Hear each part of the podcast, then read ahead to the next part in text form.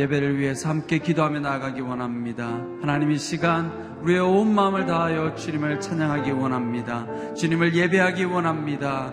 이 아침에 주님 만나기 원합니다. 하나님의 은혜 가운데 거하기 원합니다. 주님을 만나는 것만으로 우리 삶에 이해할 수 없는 일들이 하나님 앞에서 하나님의 뜻 가운데서 나아갈 수 있는 믿음으로 변화되어지게 하여 주시옵소서. 이 시간 주의 은혜를 사모하며 주님 앞에 나온 모든 성도님들 마음 가운데 주의 영을 부어 주시옵소서.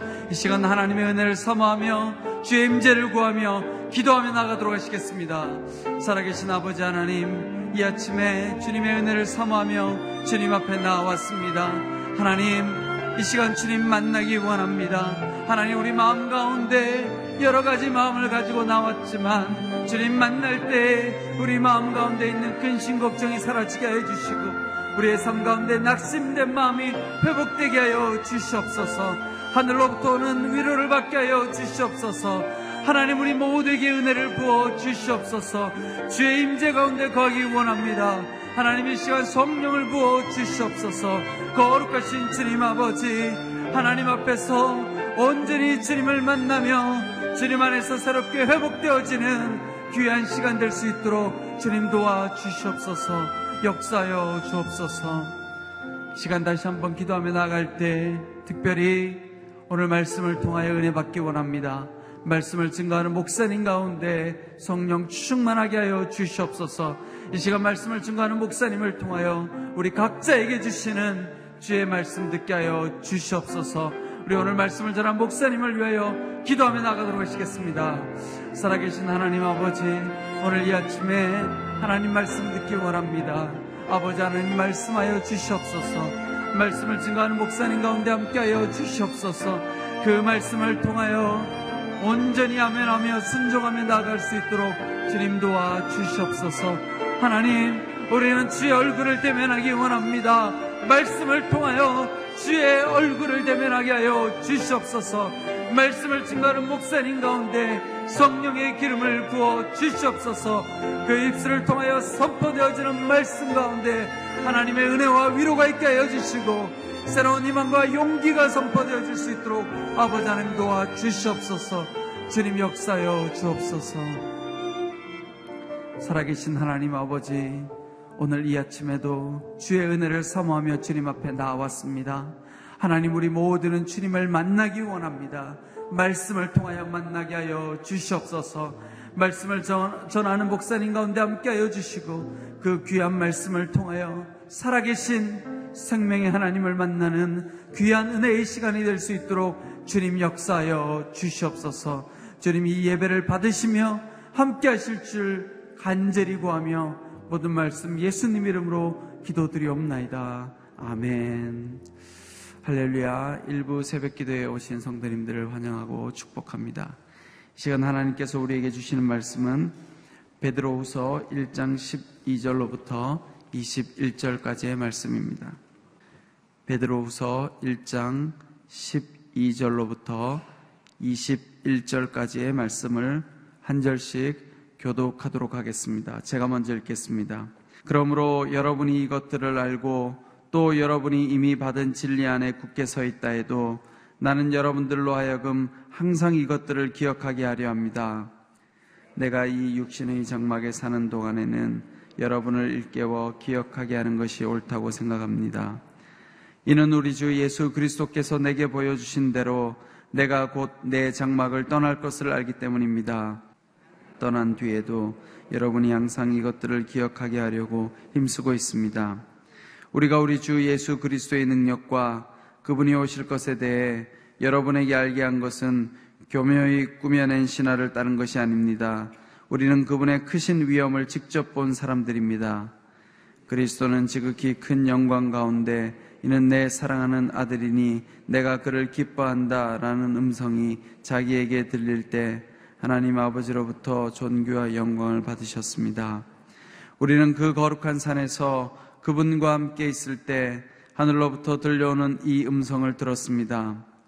또 우리에게는 더 확실한 예언의 말씀이 있으니 여러분은 동이 터서 여러분의 마음속에 샛별이 떠오를 때까지 어두운 곳을 비추는 등불처럼 이 말씀에 주목하는 것이 좋겠습니다. 여러분은 무엇보다도 이것을 알아야 합니다.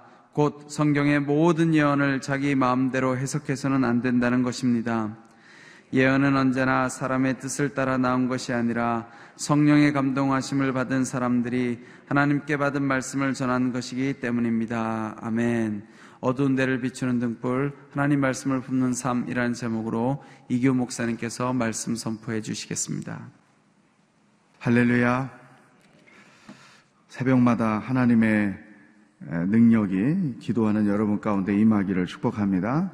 믿음으로 선포하겠습니다. 능력받는 새벽 기도, 응답받는 새벽 기도, 성령을 체험하는 새벽 기도, 하나님의 음성을 듣는 새벽 기도. 아멘. 기도하다가 간증거리가 많이 있기를 축복합니다. 자, 오늘은 베드로 사도께서 특별히 강조하고 있는 내용, 우리 신앙인들에게 있어서 중요한 게 여러 가지가 있지만 그 중에 가장 중요한 것이 무엇인가를 가르쳐 주는 말씀이 기록되어 있습니다. 12절부터 15절까지를 보시면 어, 베드로 사도께서 반복해서 강조하는 표현이 있습니다. 그게 뭔지 한번 보겠습니다. 12절 말씀 시작.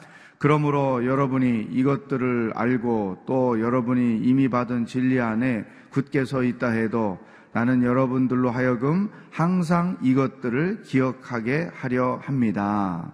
많은 말씀을 배웠고 훈련을 받았고 은혜를 경험했지만 줄을 치세요. 이것들을 항상 이것들을 기억, 기억하게 하려 합니다. 항상 이것들을 기억하게 한다. 이게 뭘까? 또 13절도 보세요. 시작.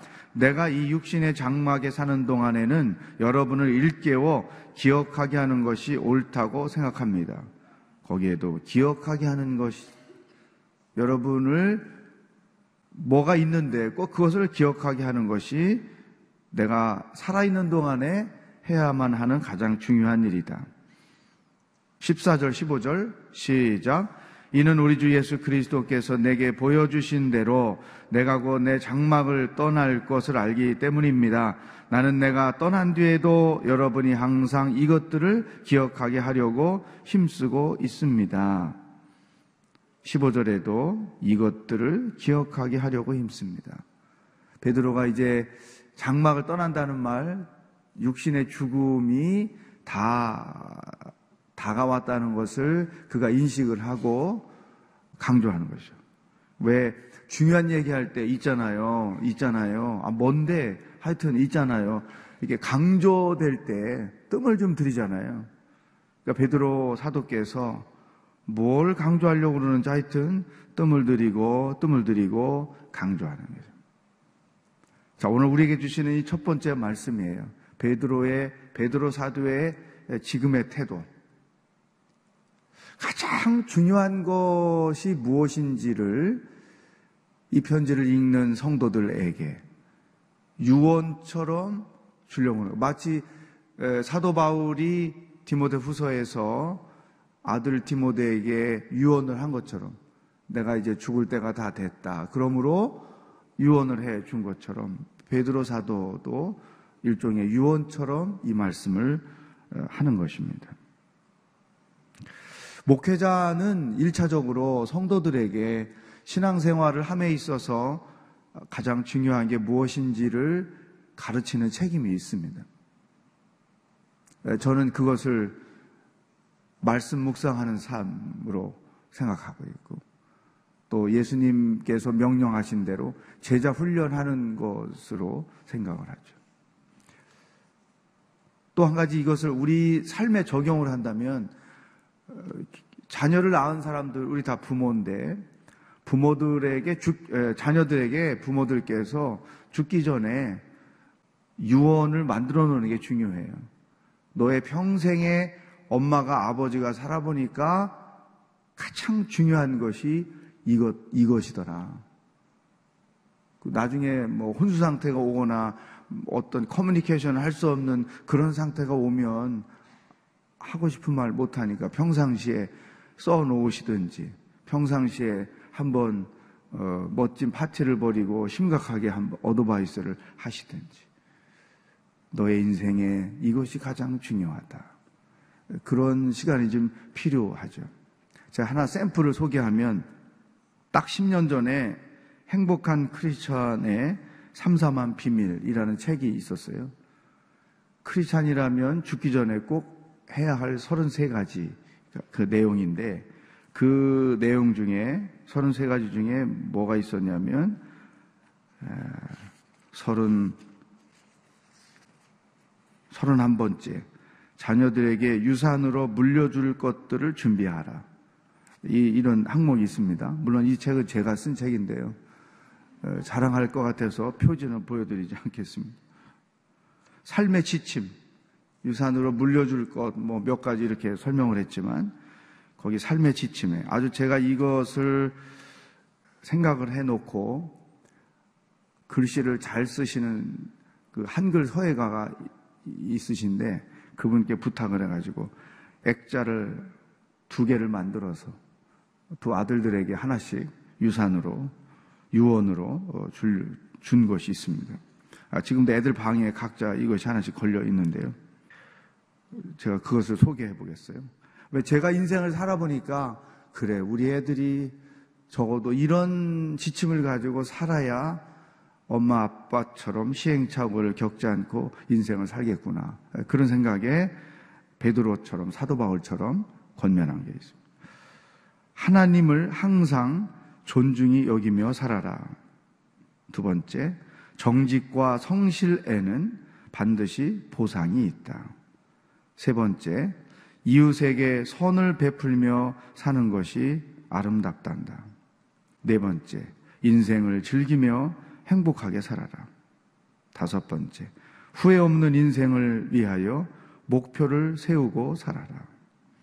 여섯 번째, 자기 성장을 위하여 끝없이 노력하거라. 일곱 번째, 고난은 항상 있으니 영적 유익을 얻는 통로로 삼아라. 2006년 9월 1일 날 제가 써가지고 어, 준 것이죠. 중요한 것은 반복해서 강조하죠. 여러분 후손들에게 대를 이어서 물려갈 수 있도록 강조해 줄 그것. 예, 그것이 무엇인지 오늘 숙제입니다. 매일 하나씩 이 어, 적용으로서 숙제를 하나씩 드리는데 무엇을 강조해서 나는 중요하다고 여길까?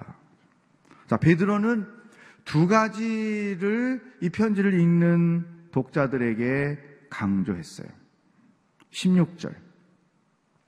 읽어보겠습니다. 시작. 우리가 우리 주 예수 그리스도의 능력과 그분이 오실 것에 대해 여러분에게 알게 한 것은 교모의 꾸며낸 신화를 따른 것이 아닙니다. 우리는 그분의 크신 위엄을 직접 본 사람들입니다. 첫 번째 반복해서 강조해서 가르쳐 주려고 하는 것이 바로 예수 그리스도, 예수 그리스도의 능력이죠. 베드로는 그 예수님을 자기가 직접 보았다. 그러니까 여기 보면 예수님에 대한 것이 신화를 따른 것이 아니다. 누가 꾸며낸 게 아니다. 이 말은 당시 예수님에 대하여 이런 신화로 여기려고 하는 지금도 성경을 신화라고 생각하는 이런 사람들이 많이 있어요. 베드로가 그것을 분명하게 선을 그어서 말씀해 주는 거죠. 예수님이라는 존재, 예수님의 능력은 꾸며낸 이야기가 아니다. 내가 직접 보았지 않느냐. 그러면서 그 경험을 17절, 18절에 이렇게 설명하고 있는 것이죠. 읽어보겠습니다. 시작. 그리스도는 지극히 그 영광 가운데 이는 내 사랑하는 아들이니 내가 그를 기뻐한다라는 음성이 자기에게 들릴 때 하나님 아버지로부터 존귀와 영광을 받으셨습니다. 우리는 그 거룩한 산에서 그분과 함께 있을 때 하늘로부터 들려오는 이 음성을 들었습니다. 이 베드로가 직접 보고 들은 현장이 우리에게 있다. 우리가 증인이다. 변화산에서 예수님이 하나님 아버지와 교통하는 장면을 이렇게 설명한 것이죠. 오늘 두 번째, 우리가 내, 나 자신이 우리 인생에서 가장 중요한 것, 또 우리 자녀들에게 가장 중요하다고 가르쳐야 될 것. 그 첫 번째가 뭐냐? 예수 그리스도라는 거죠.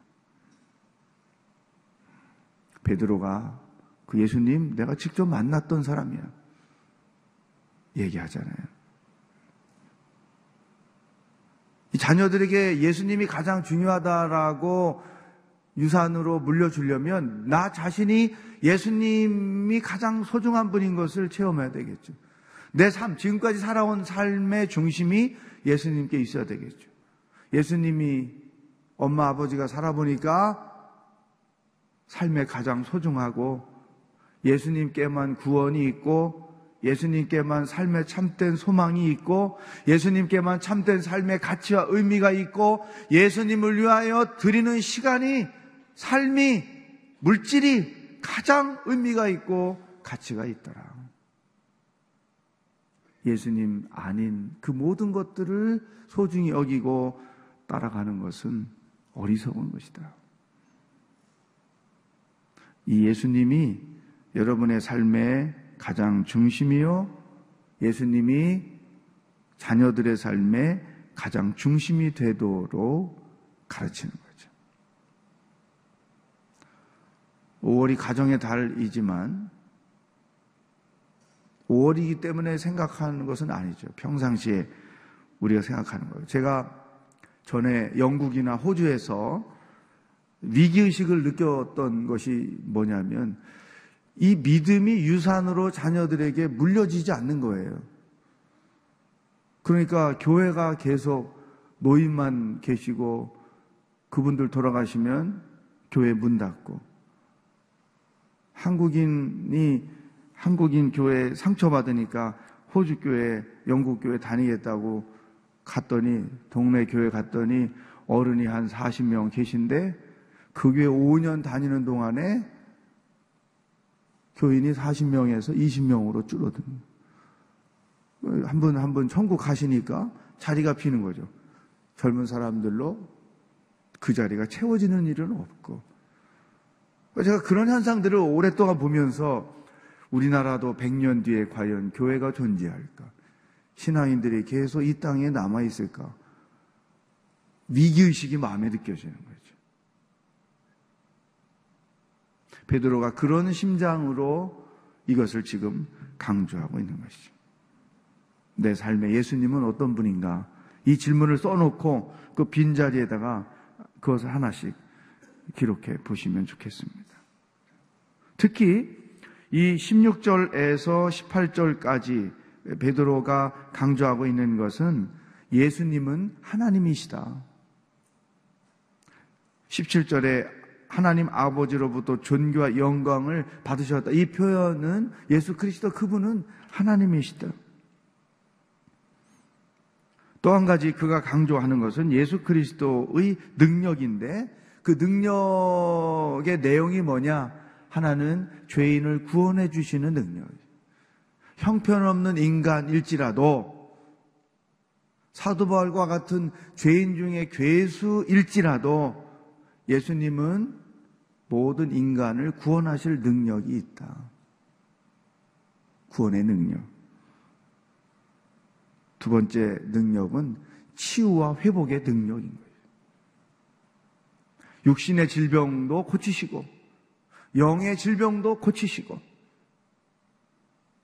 어그러진 상처도 고치시고. 여러분, 이 십자가라는 게요. 십자가의 능력이 뭐냐면, 곧 그게 하나가 구원의 능력이요. 네. 십자가 앞에서, 십자가 위에서 용서되지 못할 죄가 아무것도 없기 때문에.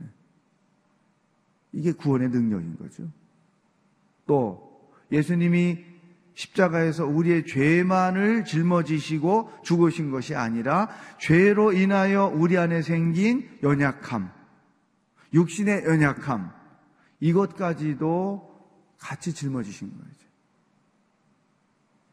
이사에서 고백하고 또 마태복음 8장에서 기록되어 있는 것처럼.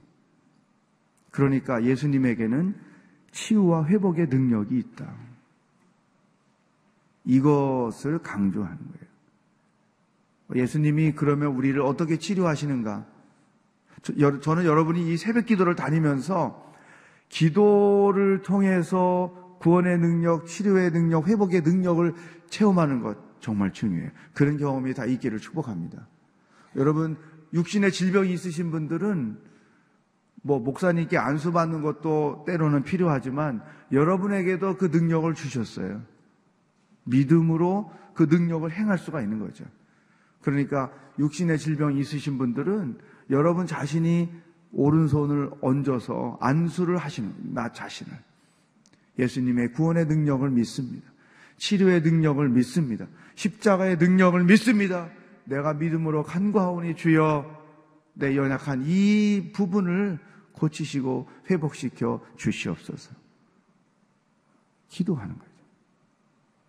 또 예수님이 우리를 치료하시는 방법, 회복시키시는 방법, 아주 강력한 방법이 뭐냐면 말씀이에요, 말씀. 말씀을 묵상하고 말씀을 듣고 그 말씀을 있는 그대로 믿을 때 그 믿음이 능력이 되고 그 믿음이 나를 회복시키시고 새롭게 하신다는 거죠. 이 능력을 여러분이 새벽마다 기도하다가 체험하기를 축복합니다. 자, 지금 베드로가 예수님이 가장 중요하다. 예수님 first. 예수님이 최고의 가치다. 이런 말씀을 강조하면서 그 내용 속에 예수님의 능력, 예수님의 하나님 되심. 또 하나 베드로가 강조하고 있는 것이 예수님은 반드시 다시 오실 것이다. 16절에서 그리스도의 능력과 그분이 오실 것에 대한 이 말씀을 보면 예수님은 이 땅에 다시 오신다. 재림신앙을 우리들에게 강조한 거죠. 예수님이 이 땅에 더디 오시면 내가 먼저 가니까 그분이 오시든 내가 가든 크리스찬들이란 누구냐? 마지막 때가 반드시 있음을 인식하고 사는 자들이다. 이 재림신앙을 갖는 것이 왜 중요하냐면 인생을 헛되지 않게 살게 만들어요. 소비하지 않게 하는 거죠. 하루를 살아도 어떤 일을 한 가지 해도 영적으로 의미가 있고 가치가 있도록 살게 만들어주는 영적인 장치. 이게 바로 재림신앙이라는 것이죠. 자, 베드로가 강조한 꼭 우리들에게 기억하도록 가르치시는 이 말씀. 예수님, 예수님의 능력. 저는 목사 이전에 한 신앙인으로서 정말 예수님이 저의 삶의 기쁨이고 예수님이 저의 삶의 소망이고 예수님이 저의 삶과 사역의 능력이고 예수님이 정말로 제 삶의 생명이다. 이것을 경험하고 살아요. 그러니까 예수님보다 더 중요한 것이 사실은 세상에 없는 것이죠. 애들을 낳았을 때에도 처음에 몇 달 동안 애가 전부인 걸로 생각했다가 그게 있더라고요. 부모가 자, 예수님보다 자식을 더 사랑하면 그 자식을 건드리시더라고요. 그래서 정리를 딱 하게 만드시는 거죠. 그러니까 큰애 나가지고 3개월, 4개월 만에 그 꼴을 당해가지고 그때부터 우선순위를 분명하게 정리해 놓고 사는 거죠. 그래서 애 때문에 시험 들 일도 없고, 뭐 하여튼. 여러분이 이런 예수님이 내 삶의 어떤 분인가를 경험하고 간증하고 고백하고 그것이 자녀들에게 나누어지고. 두 번째 베드로 사도가 강조하는 것 19절에 있습니다. 시작. 또한 우리에게는 더 확실한 예언의 말씀이 있으니 여러분은 동이 터서 여러분의 마음속에 샛별이 떠오를 때까지 어두운 곳을 비추는 등불처럼 이 말씀에 주목하는 것이 좋겠습니다. 두 번째 강조하는 것이 예수님의 말씀이에요. 자기가 예수님의 말씀을 직접 들었잖아요. 그러니까 이런 것을 강조하는 것은 이유가 다 있는 거예요. 그 당시 예수님이 누구냐? 예수님이 진짜 하나님이냐? 선지자냐? 무슨 선생이냐? 뛰어난 무슨 랍비 중에 하나냐? 그러니까 예수님의 예수님 대심, 메시아 대심, 하나님 대심의 혼란을 갖게 하는 일들이 있었던 거죠. 그래서 절대로 그게 아니다. 두 번째, 이것도 예수님 말씀이다. 저것도 예수님 말씀이다. 예수님의 말씀, 하나님의 말씀을 물 타듯 흐르게 만들어버리는 이단들의 이론들이 많았던 거죠. 그러니까 내가 직접 들은 말씀, 그것을 강조하면서 이 말씀에 주목하는 것이 좋겠다. 말씀이 여러분들의 삶의 중심이 되는 것이 좋겠다. 근데 그 말씀이 어떤 말씀이냐? 어두운 곳을 비추는 등불과 같다. 여기 재미난 표현을 했어요. 동이 터서 여러분의 마음 속에 샛별이 떠오를 때까지. 이것은 여기서 샛별은 우리 예수 그리스도를 의미하겠죠. 그러니까 이 아침에 동틀 때 지금은 그렇지만 그 옛날 걸어서 새벽기도 다닐 때 저 학생 때도 그 햇별 샛별 많이 봤습니다. 그리고 이미 일찍이 어릴 때부터 그 별을 제 별로 찍어놨어요. 저거는 내 거다. 아무도 탐내지 말라. 어두운 곳을 비추는 등불이다. 여러분, 이 예수님의 말씀, 저는 이 묵상하는 삶을 굉장히 강조하는 사람이기 때문에 이 말씀의 능력이 우리의 삶 가운데 어떻게 나타나는지를 늘 경험하고 강의도 하고 설교도 하면서 살죠. 이 말에 동의가 되는 거죠. 어둠 을 비추는 등불과 같다. 말씀은 무엇을 해야 될지 모를 때, 어떻게 해야 될지 모를 때, 이 선택하고 판단하고 결정해야 될 그런 상황들에 빠져 있을 때, 죽을 거냐, 살 거냐, 죽고 싶다, 살고 싶다, 인생의 어떤 그런 어둠의 현상들 가운데 있을 때, 내가 지속적으로 말씀을 묵상을 하기만 하면 하나님께서 정확한 때에 등불로 말씀으로 나타내 주시는 거죠. 또, 이 하나님의 말씀이 소망이 되는 거죠. 마음에 어려움이 있고, 또 짐이 있고, 상처가 있고, 서운함이 있고, 막 그럴 때, 그 말씀이 내게 소망을 주는 거죠. 언젠가 목회하다가 그, 그 마음에 그 상실감이 깊이 젖어들어서 어, 어떤 이게 디프레스 상태에 있을 때, 물론 이제 그 사람에 대한 실망, 뭐 그런 것 때문에 그런 상태에 놓여 있을 때, 그래도 묵상은 계속 하니까요. 그 이스라엘 백성들이 사무엘에게 우리도 왕을 달라고 요청을 해요. 그 사무엘이 상처받은 거예요. 왜냐하면 왕을 달라는 그 이면에는 뭐가 있냐면 선지자 사무엘 당신을 더 이상 우리가 인정하지 못하겠다. 그러니까 사무엘의 자존심을 완전히 무너뜨리는 요구가 왕을 달라는 요구였어요.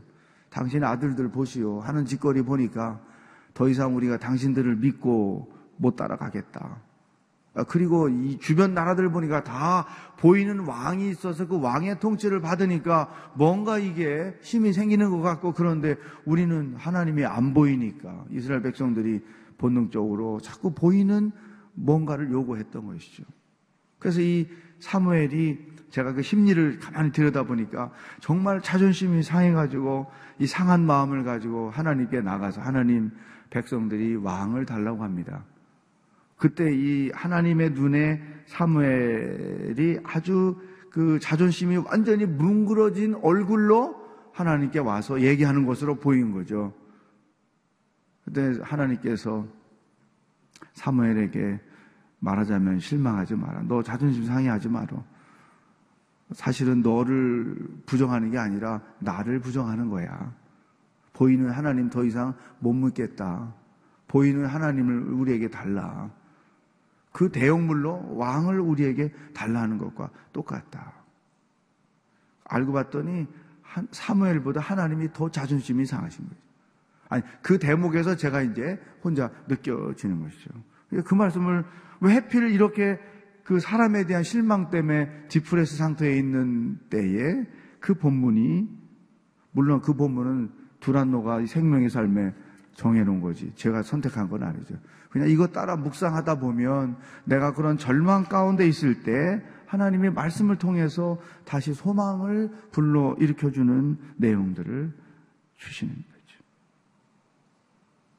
거죠. 이 베드로께서 말씀이 이런 것이다. 너희들이 이런 철학, 저런 이론, 저런 이념 쫓아다니면서 생명을 얻고 소망을 얻고 삶의 해법을 찾으려고 하지 말아라. 예수 그리스도 그분이 중심이요. 두 번째, 그분의 말씀이 우리들의 신앙의 중심이 되어야 한다. 그러면서 20절, 21절에 이런 아이디어를 주시는 것입니다. 시작. 여러분은 무엇보다도 이것을 알아야 합니다. 곧 성경의 모든 예언을 자기 마음대로 해석해서는 안 된다는 것입니다. 예언은 언제나 사람의 뜻을 따라 나온 것이 아니라 성령의 감동하심을 받은 사람들이 하나님께 받은 말씀을 전한 것이기 때문입니다. 성경의 원초자가 성령님이라는 것이죠. 성경을 마음대로 해석해서는 안 된다. 하나님의 말씀에 대한 태도를 우리들에게 가르쳐 주시는 것이죠. 실질적으로 이 성경을 함부로 해석하는 경우가 굉장히 많아요. 이 기본적으로 모든 이단들은 성경을 자기들 마음대로 해석해서 그것을 가지고 사람들의 마음을 사고 있는 것이죠.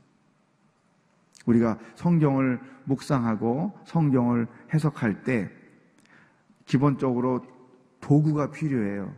첫 번째는 일대일 양육을 잘 받아야 돼요. 일대일 양육은 신앙의 틀을 만들어줘요. 그래서 양육도 받고 양육을 몇 번 하다 보면 성경을 해석할 수 있는 기본적인 틀이 내 안에 딱 만들어져요. 두 번째, 성경을 통독하는 것이 필요해요. 근데 그냥 통독하면 의미가 없어요. 성경의 구조를 가르쳐 주는 거 있어요. 성경의 뼈대를 가르쳐 주는 과정이 있어요. 그 뼈대를 보면 아, 성경이 구약과 신약 이렇게 이어져 가는구나.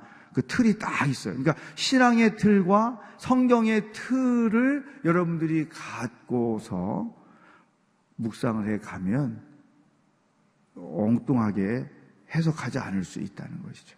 또 세 번째, 성경은 신약 성경과 구약 성경이 항상 연결이 되어 있어요. 근데 구약을 볼 때는 이 말씀이 신약에서는 어떻게 해석되고 있고 표현되고 있는가? 신약을 볼 때는 이 신약의 말씀이 구약 성경에 어떻게 근거되고 있는가? 이 신약 성경과 구약 성경을 연결시켜서 항상 바라보는 것. 이게 중요해요. 이 세 가지를 여러분이 잘 섭렵을 하면 성경을 위험하게 해석하지 않을 수 있는 거예요. 이 기본 툴인 거예요. 성경에 대해서 어, 이런 태도를 가져야 된다. 보시죠? 자, 오늘 세 가지 우리에게 말씀을 주셨습니다. 우리 후손들에게 믿음을 유산으로 물려주기 위하여 내가 반복해서 강조하고 강조하고 강조하고 어, 그 평상시에 다 얘기해 놨으니까 여러분이 세상을 떠나시게 될 때 힘도 없는데 그걸 길게 설명할 필요 없이 엄마가 아빠가 얘기했던 거 그거 알지? 그냥 한마디면 딱 끝나. 예, 압니다. 오늘 그거를 준비해 보시면 좋겠고. 예수 그리스도 그분이 내 삶의 가장 중요한 분이다. 예수님의 말씀이 내 삶의 등불이요, 내 삶의 중심이다. 이걸 기억하시고 오늘 하루를 믿음으로 승리하며 살기를 축복합니다. 기도하겠습니다. 이 시간 고백의 기도를 드렸으면 좋겠어요. 여러분에게 예수님이 어떤 분입니까? 예수님, 당신은 내 삶의 중심이요, 소망이요, 기쁨이요, 생명이요, 구원의 능력이요, 치유, 회복입니다. 나의 사랑입니다.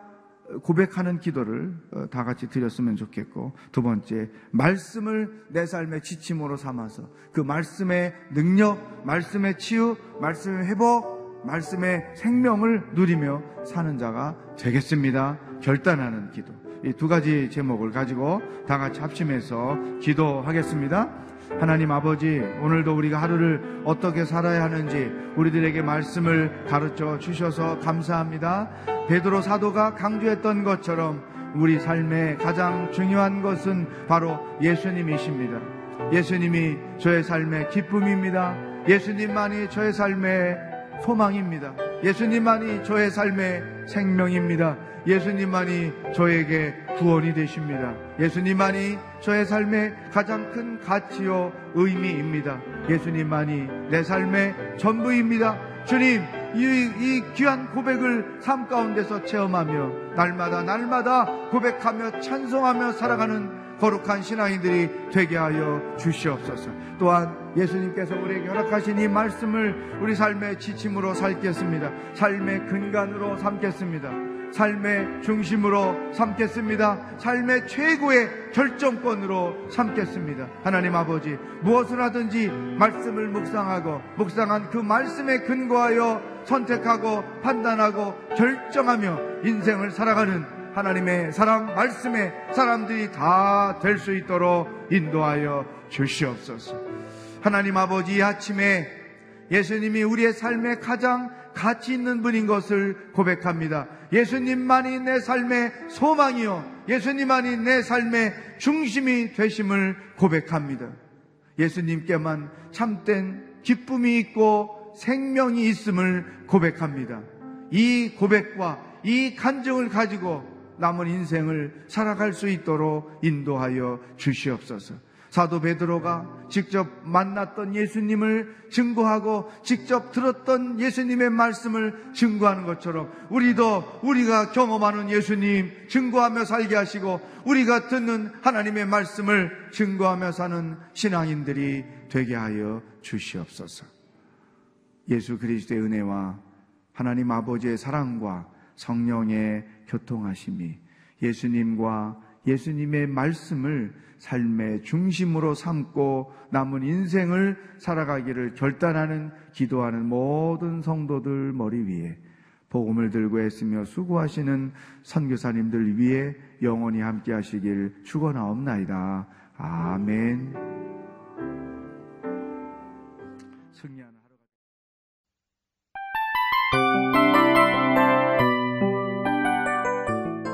이 프로그램은 청취자 여러분의 소중한 후원으로 제작됩니다.